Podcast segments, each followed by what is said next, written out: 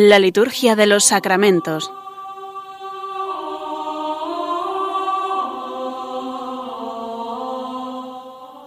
Con el padre Juan Manuel Sierra.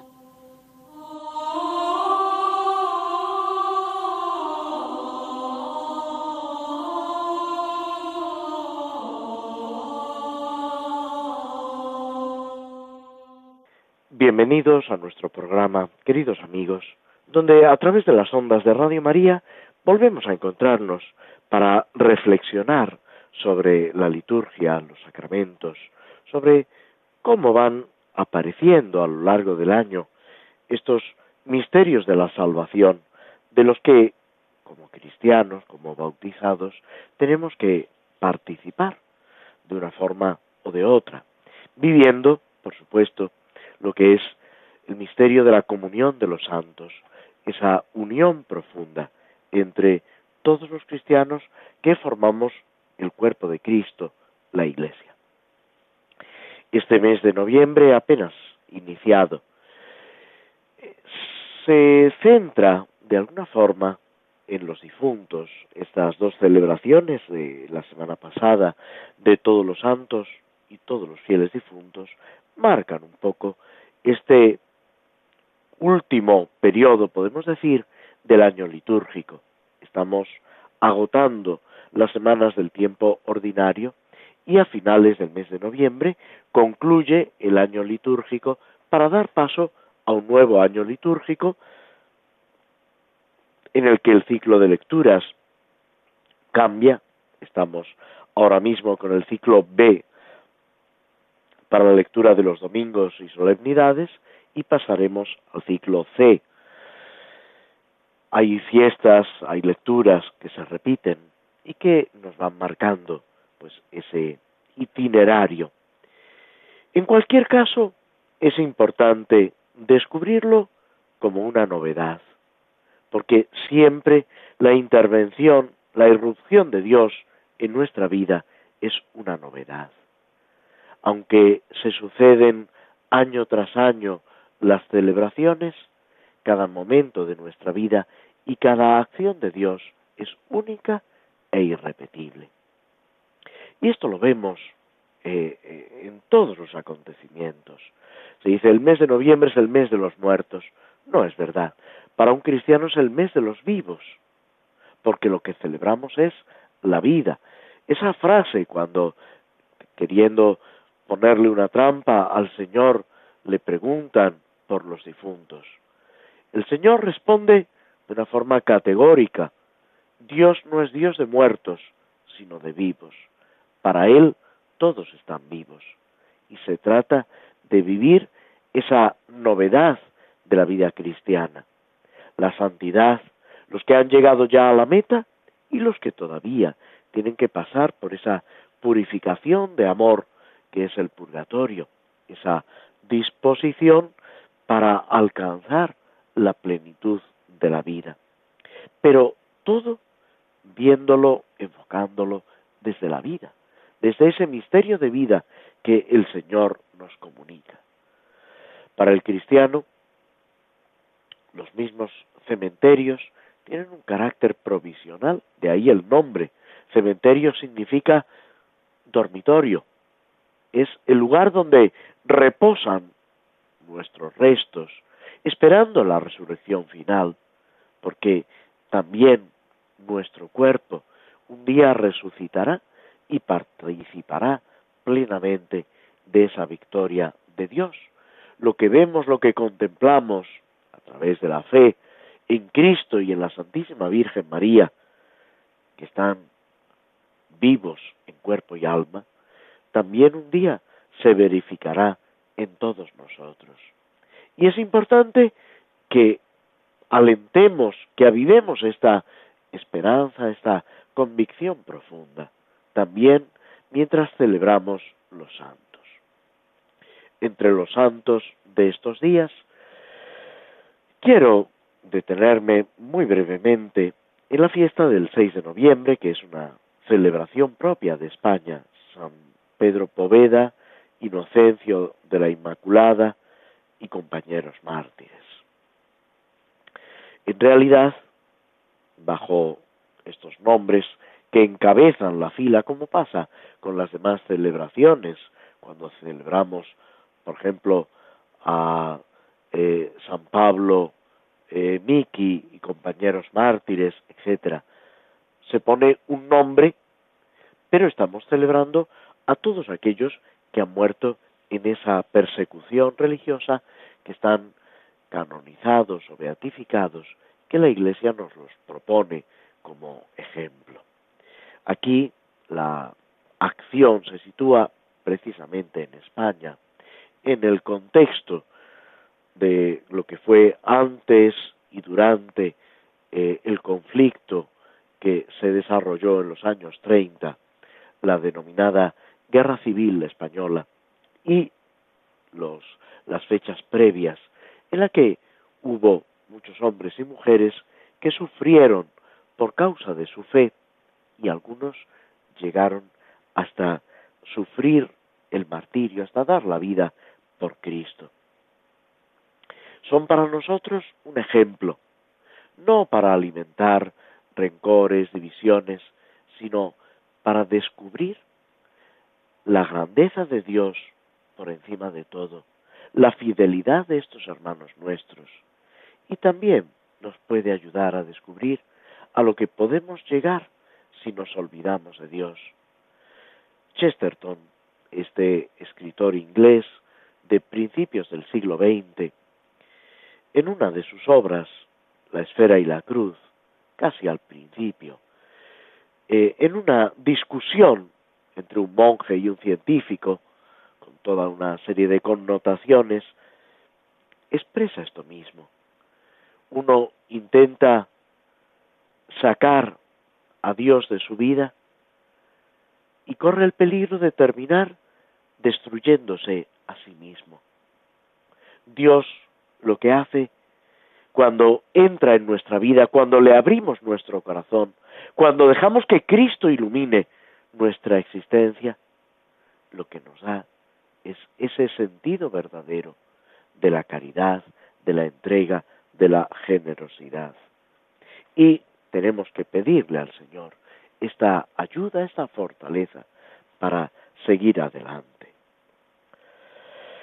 En la oración colecta de estos mártires se dice que con la ayuda de la Madre de Dios los llevaste a la imitación de Cristo hasta el derramamiento de la sangre.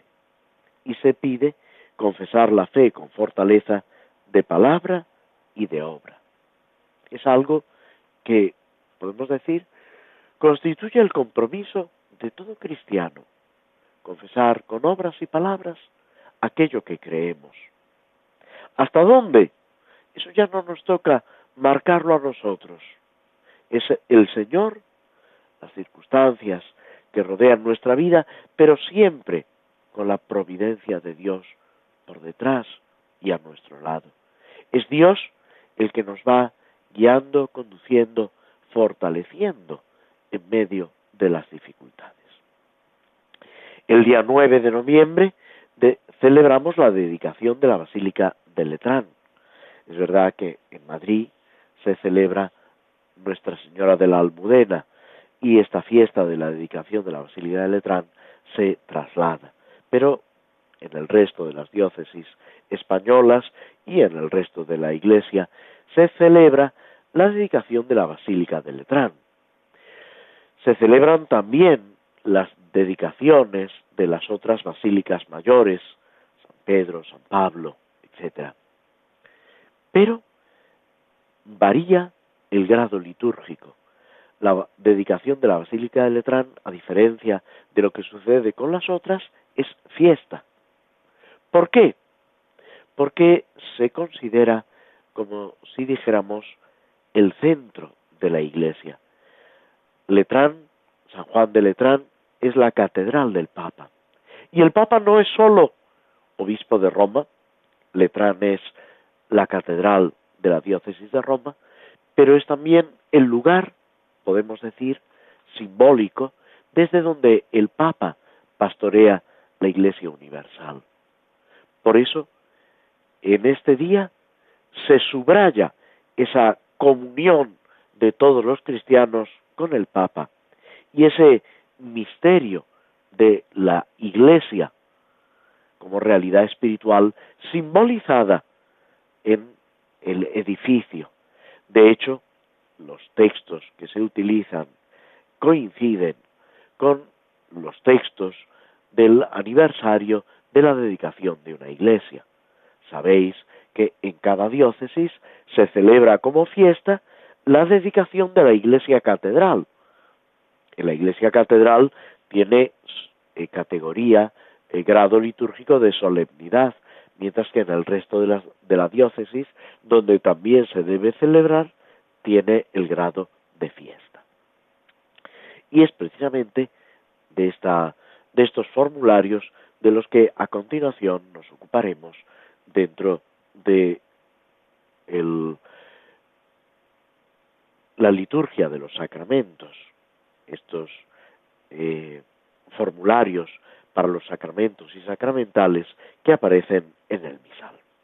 Pero antes de pasar a la siguiente parte de nuestro programa, deseo detenerme, por último, en la memoria que celebramos el 10 de noviembre. San León Magno, Papa y Doctor de la Iglesia. Estamos a mediados del siglo V. Se van sucediendo las invasiones de los bárbaros. Roma está sitiada, en peligro, y es el Papa, ya de una cierta edad, el que sale al encuentro de Atila. Roma está indefensa. No hay tropas para defender la ciudad. Parece que va a suceder una catástrofe humanitaria, como llamamos hoy. Las tropas de Atila van quemando, arrasando, asesinando por donde quiera que pasa. Y el Papa, acompañado de sus presbíteros, de sus diáconos, sale revestido con capa pluvial, precedido por la cruz, al encuentro del rey invasor, a pedirle, a suplicarle que respete Roma. Y, contra toda esperanza, Atila, ante el Papa, se inclina y retrocede sin destruir la ciudad de Roma. Ya esto es un hecho, un acontecimiento notable en la vida de San León Magno, pero no es lo más importante. Más importante, si cabe, es su predicación, su dedicación a la liturgia, componiendo oraciones, enseñando, manteniendo la verdadera doctrina sobre Cristo, sobre la persona de Cristo, una persona divina con dos naturalezas, humana y divina, proclamando esa vida cristiana que debe alentar en cada hombre y mujer que ha recibido el bautismo, que forma parte de la Iglesia Católica y que está llamado por eso mismo a la santidad. Esa frase ya traída a colación en algún otro programa que utiliza San León Magno en sus predicaciones. Los milagros de Cristo en el Evangelio son hoy los sacramentos.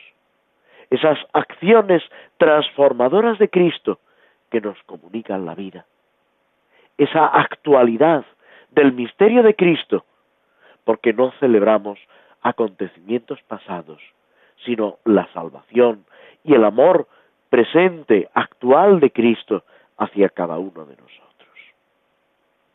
La oración colecta de este día nos recuerda, pide, oh Dios, que nunca permites que las puertas del infierno prevalezcan contra tu Iglesia, asentada sobre la firmeza de la roca apostólica. Te pedimos por intercesión del Papa San León Magno, que permaneciendo firme en tu verdad, goce de una paz continua. Con esto hacemos una breve pausa, escuchando algo de música que nos ayude a asimilar lo que estamos reflexionando, para pasar a continuación al formulario de la dedicación de una iglesia.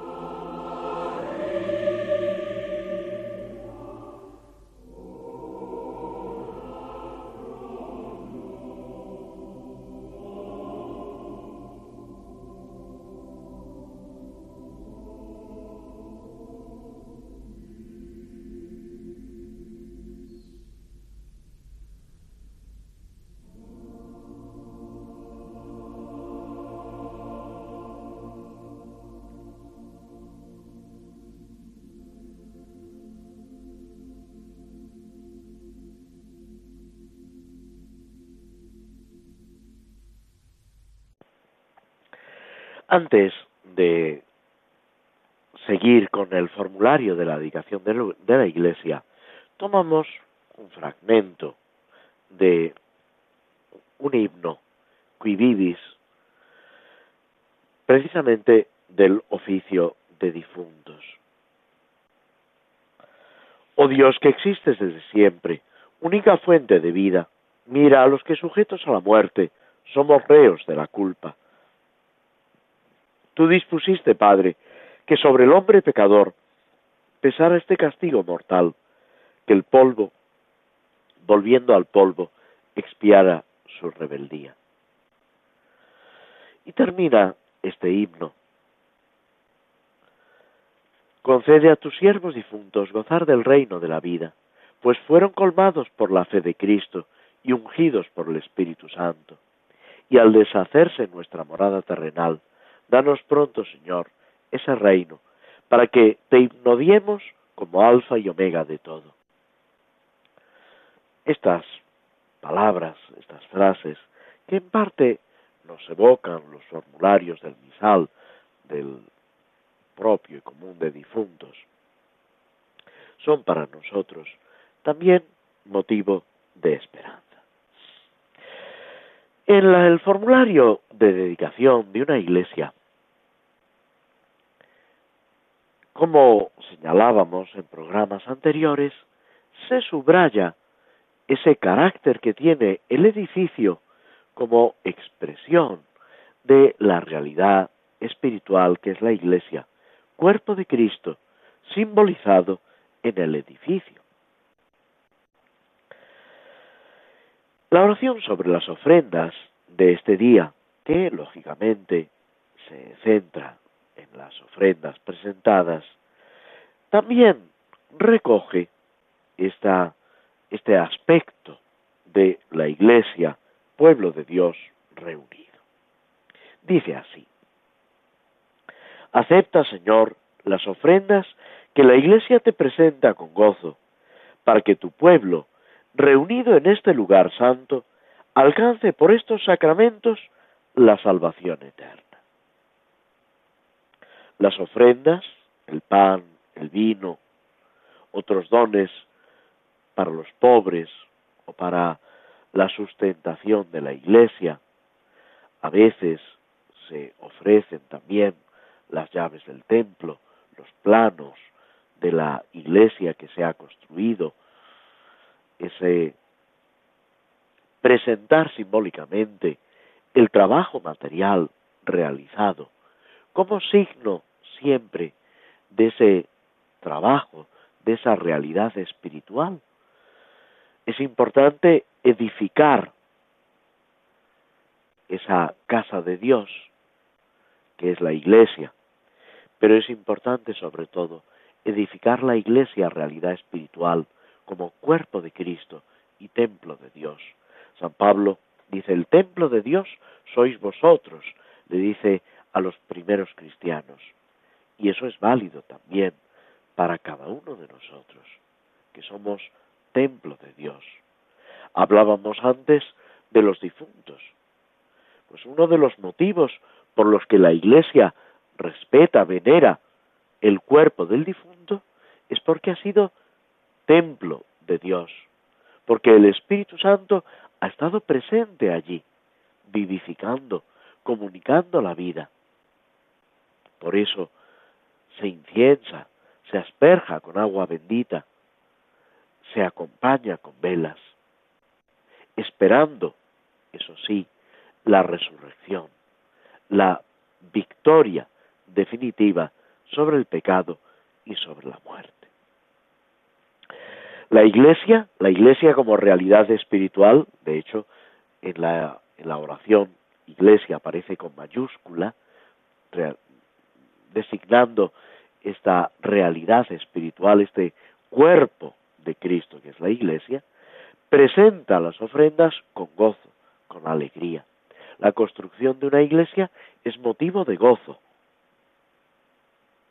El pueblo, la asamblea, que da nombre, la asamblea es la iglesia y da nombre al edificio, se reúne en ese lugar santo, para alcanzar por medio de los sacramentos la salvación eterna. Es la liturgia de los sacramentos. Es lo que celebramos. En el sentido amplio del término, claro está, también se celebran sacramentales. Pero es toda esta realidad espiritual en la que nos movemos. Con mayor claridad, si cabe, y mayor exuberancia, todo esto se expresa en el prefacio, titulado El misterio del templo de Dios. En este día hay que utilizar la plegaria eucarística primera o tercera, siempre con el prefacio propio. No se puede utilizar otro prefacio. Comienza con ese diálogo común a todos los prefacios: el Señor esté con vosotros, levantemos el corazón, demos gracias al Señor nuestro Dios. Sigue el protocolo, podemos decir, que es recoger lo que se acaba de decir para dar pie a lo que va a seguir, al desarrollo doctrinal. En verdad es justo y necesario, es nuestro deber y salvación darte gracias siempre y en todo lugar, Señor Padre Santo. Y entramos ya en la parte central, que es relativamente extensa, del prefacio. Tú has hecho del universo entero el templo de tu gloria. Es una primera afirmación que aparece reflejada en la Sagrada Escritura, sobre todo en el libro de la Sabiduría y después en la Carta a los Romanos. Todo el universo es templo de la gloria de Dios. Expresa, contiene, manifiesta esa gloria de Dios, esa grandeza de Dios.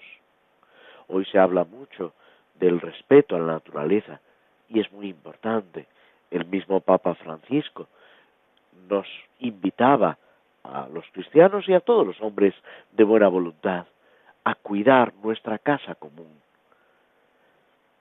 En las primeras páginas de la Biblia, en el libro del Génesis, se le encomienda al hombre dominar la tierra, someterla y hacerla germinar. No es un sometimiento tiránico, sino para que dé vida, para que se viva esa presencia y esa acción de Dios. Y eso es lo importante. Para que tu nombre resplandezca en todas partes. Y quieres también que te consagremos lugares aptos para celebrar los divinos misterios. Se da aquí un salto desde lo que es la creación a lugares determinados para vivir esa relación con el Señor, que se puede vivir en la creación. Cuántos santos, admirando la belleza de la creación, se han dirigido a Dios. Pero también en la historia de la salvación, primero en los patriarcas, luego en el templo de Jerusalén, o en otros templos que precedieron,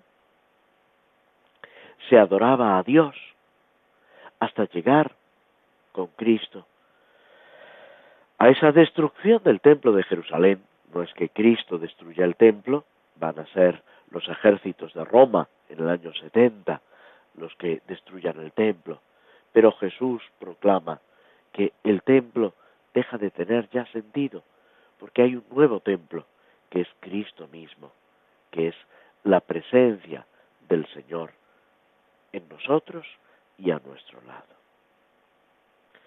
Quieres que te consagremos lugares aptos, adecuados, para celebrar los divinos misterios. ¿Cuáles son los divinos misterios? Los sacramentos, los sacramentales, la liturgia de la Iglesia. Los primeros cristianos, nos lo dice el libro de los Hechos de los Apóstoles, se reunían en casas.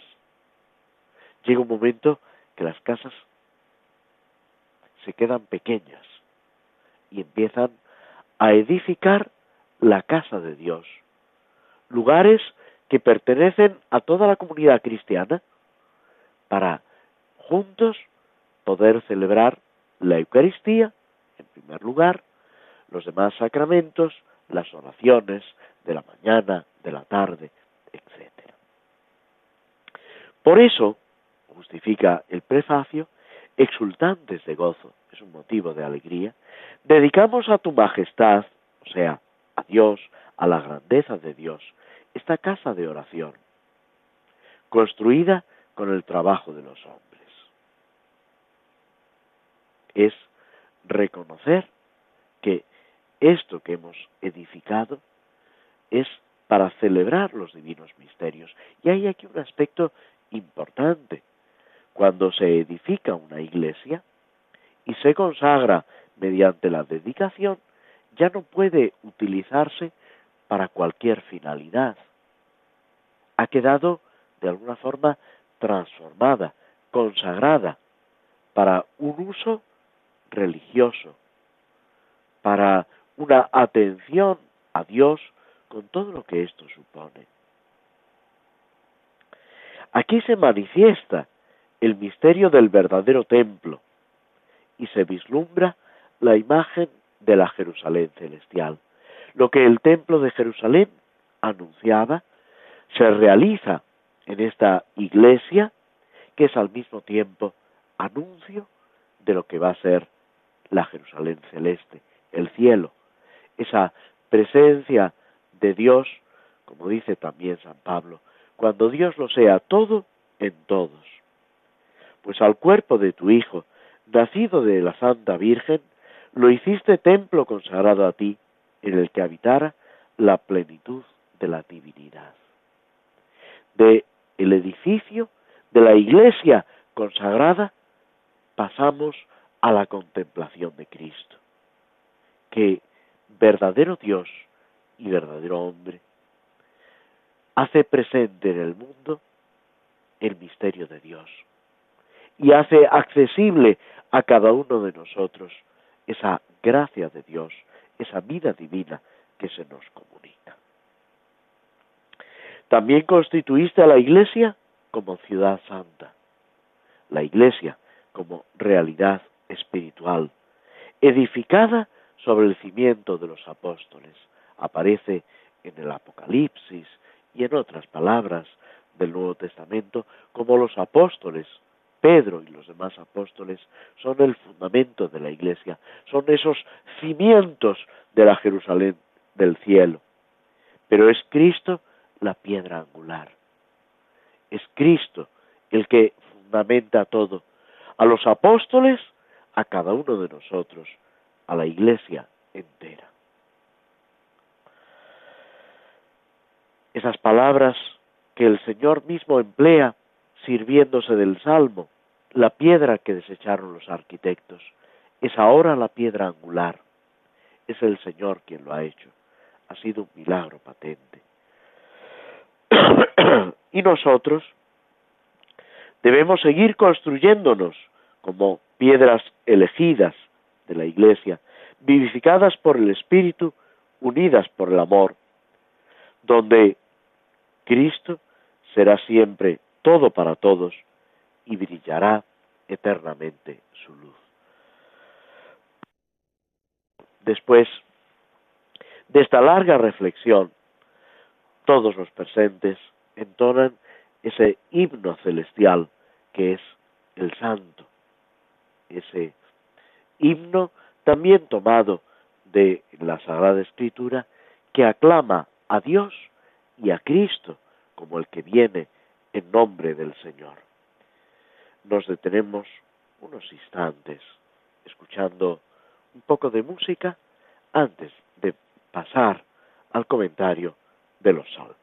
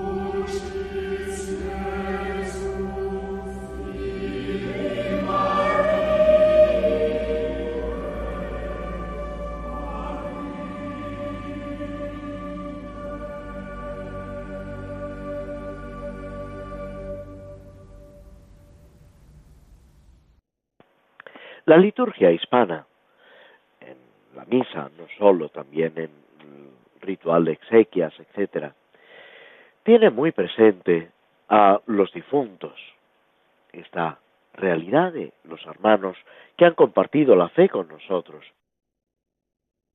y ahora han partido ya de este mundo.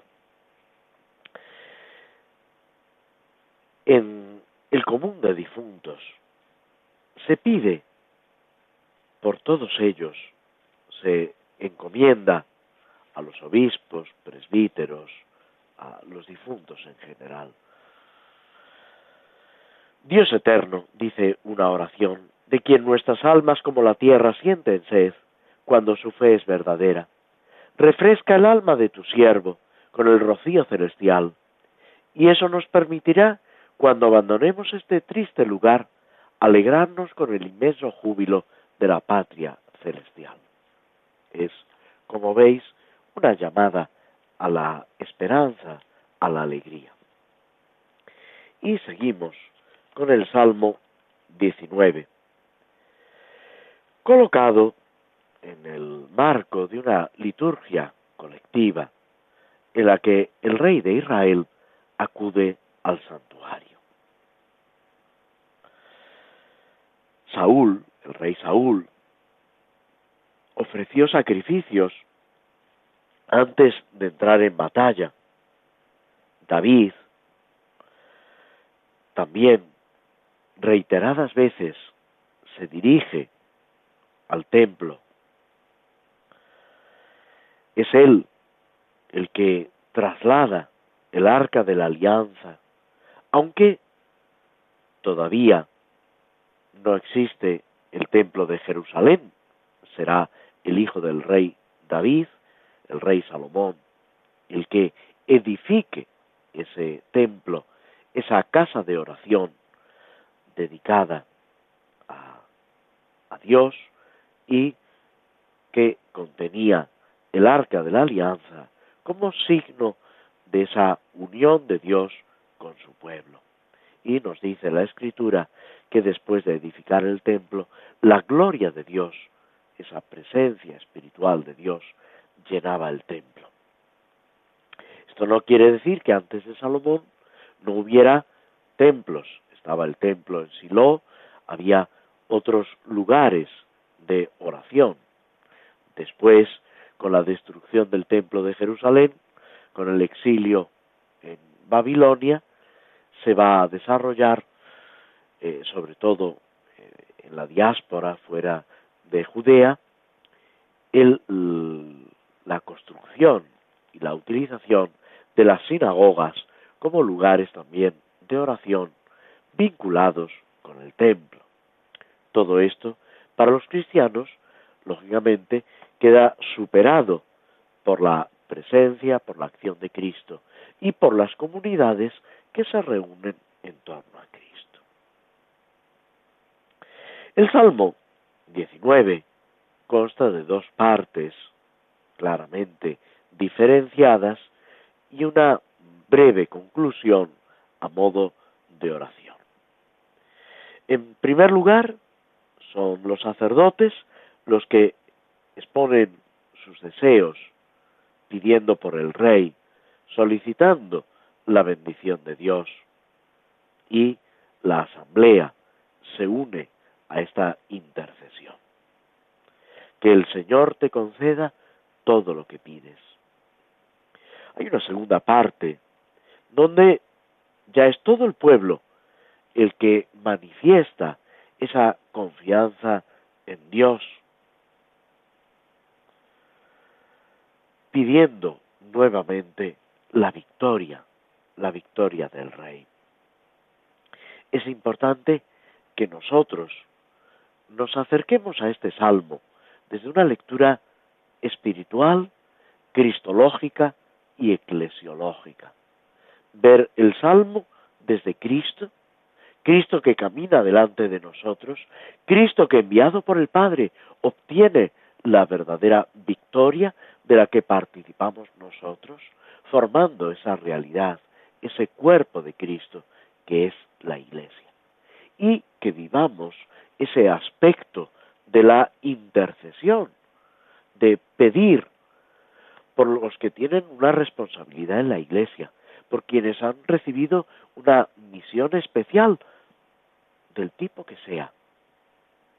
Hay que pedir por los obispos, por los presbíteros, como no, por el Papa, en su tarea difícil, complicada, sabiendo que muchas veces hay aspectos en los que él tiene que decidir mirando a Cristo y que él tiene una asistencia especial del Espíritu Santo.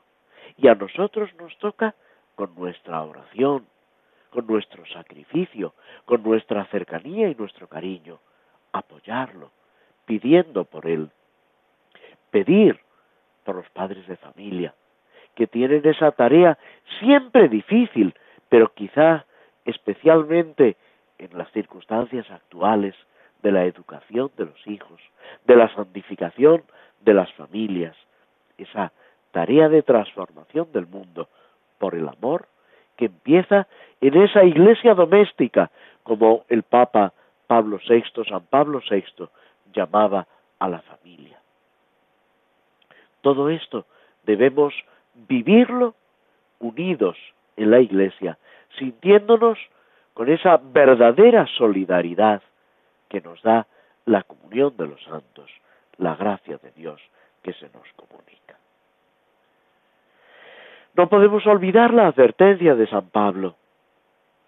Todo lo que sucedía figurativamente y fue escrito como amonestación para nosotros, que hemos alcanzado la plenitud de los tiempos.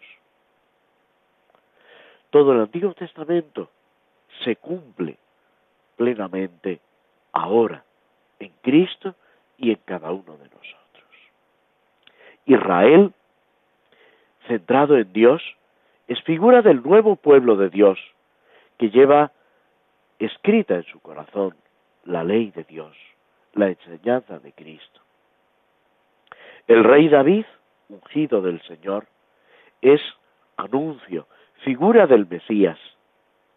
Las batallas de David son símbolo de ese reino mesiánico, que ya no se consigue por las espadas, por los carros, sino con la palabra de Dios, con el Espíritu Santo que se comunica y que se transmite. Cristo quiere reinar, y es lo que celebramos el último domingo de noviembre, la fiesta de Cristo, Rey del Universo, con esa frase que el Señor proclama ante Pilato: mi reino no es de este mundo, pero eres Rey, y quiere reinar por el amor en nuestros corazones, dándonos esa plenitud de vida, de amor y de paz. Y es a eso a lo que estamos llamados. Es esa la fortaleza de la verdad. Es esa el arma del amor con el que tenemos que conquistar el mundo para Cristo, porque Cristo ha conquistado antes nuestro corazón. Nos detenemos antes de pasar a la última parte de nuestro programa y escuchamos unos instantes de música que nos ayuden a reflexionar y a vivir todo esto.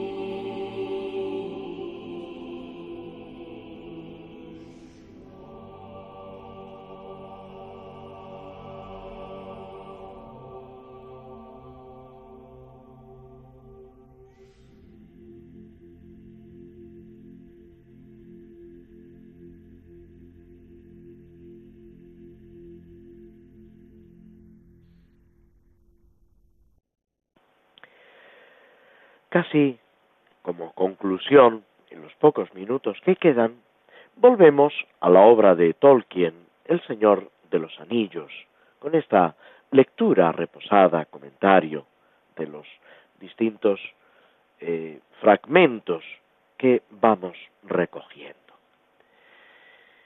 Bilbo, este personaje que aparece en el comienzo del libro, que un día encontró un anillo mágico, tiene ya una cierta edad, va a cumplir 111 años, y organiza una fiesta de cumpleaños que, como veremos, va a ser también una especie de fiesta de despedida. Se va organizando esta fiesta, aparece un personaje que va a ser crucial a lo largo de toda la narración del Señor de los Anillos, que es Gandalf, un mago, pero no es simplemente un mago. Como él dirá en otro momento, él es una especie de administrador, es una especie de pastor que cuida las personas, los reinos, que intenta difundir el bien por donde quiera que pasa. Bajo una apariencia pobre, como pasa con tantas cosas grandes, trascendentales en nuestra vida, con tantas personas de las que podemos aprender.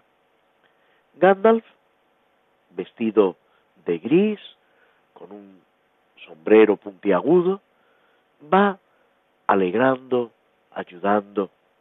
Para la fiesta de Bilbo, organiza los fuegos artificiales. Algo tan intrascendente, podríamos decir, el entretenimiento. Y aquí aprovecho para llamar vuestra atención. No es malo entretenerse. No es malo disfrutar con las cosas, divertirse, pero hay que saber hacerlo, aprovechando lo que la vida nos va ofreciendo, aprovechando todo lo bueno que hay, contemplando la naturaleza, las creaciones del hombre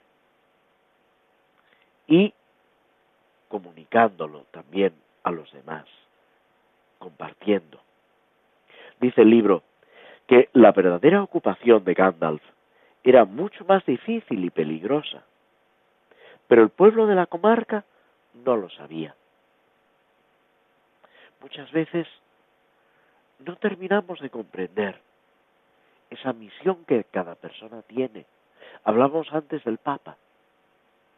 Al Papa le corresponde una tarea muy difícil, compleja, en medio del mundo que no busca los intereses de Dios, que no busca la gloria de Cristo. Y él tiene que estar con paciencia, con humildad, atendiendo a los débiles y a los fuertes, intentando conducir a todos por la senda del bien. Por eso no podemos quedarnos en lo más superficial, que es lo que muchas veces los medios de comunicación nos presentan. Ir al misterio de cada persona, contemplando, valorando, dando gracias y poniendo en manos del Señor. Gandalf solo aparecía por la comarca, por este pueblecito, ocasionalmente, y nunca se detenía mucho tiempo. Esa misión que cumplir. Jesús envía a los apóstoles al mundo entero, pidiéndoles que no se detengan excesivamente. El mismo Cristo, cuando intentan retenerlo, dice: tengo que ir a otros lugares a anunciar el Evangelio. Los niños se acercan a Gandalf, quieren ya disfrutar anticipadamente de los fuegos artificiales. Solo obtienen unas pocas monedas que Bilbo les reparte. Y dice que es el libro que se alejaron sintiendo que el día de la fiesta no llegaría nunca. La diferencia del tiempo para los niños, para los adultos, cuando estamos disfrutando o cuando lo estamos pasando mal. Y sin embargo, el tiempo trabaja a favor de Dios. Pensémoslo, pongamos el tiempo en manos del Señor e intentemos aprovechar el tiempo que se nos concede para derramar el bien a manos llenas. Con esto nos despedimos de todos vosotros, esperando volver a encontrarnos el próximo lunes 19 de noviembre, si Dios quiere. Hasta entonces, muchas gracias por vuestra atención y muy buenas tardes.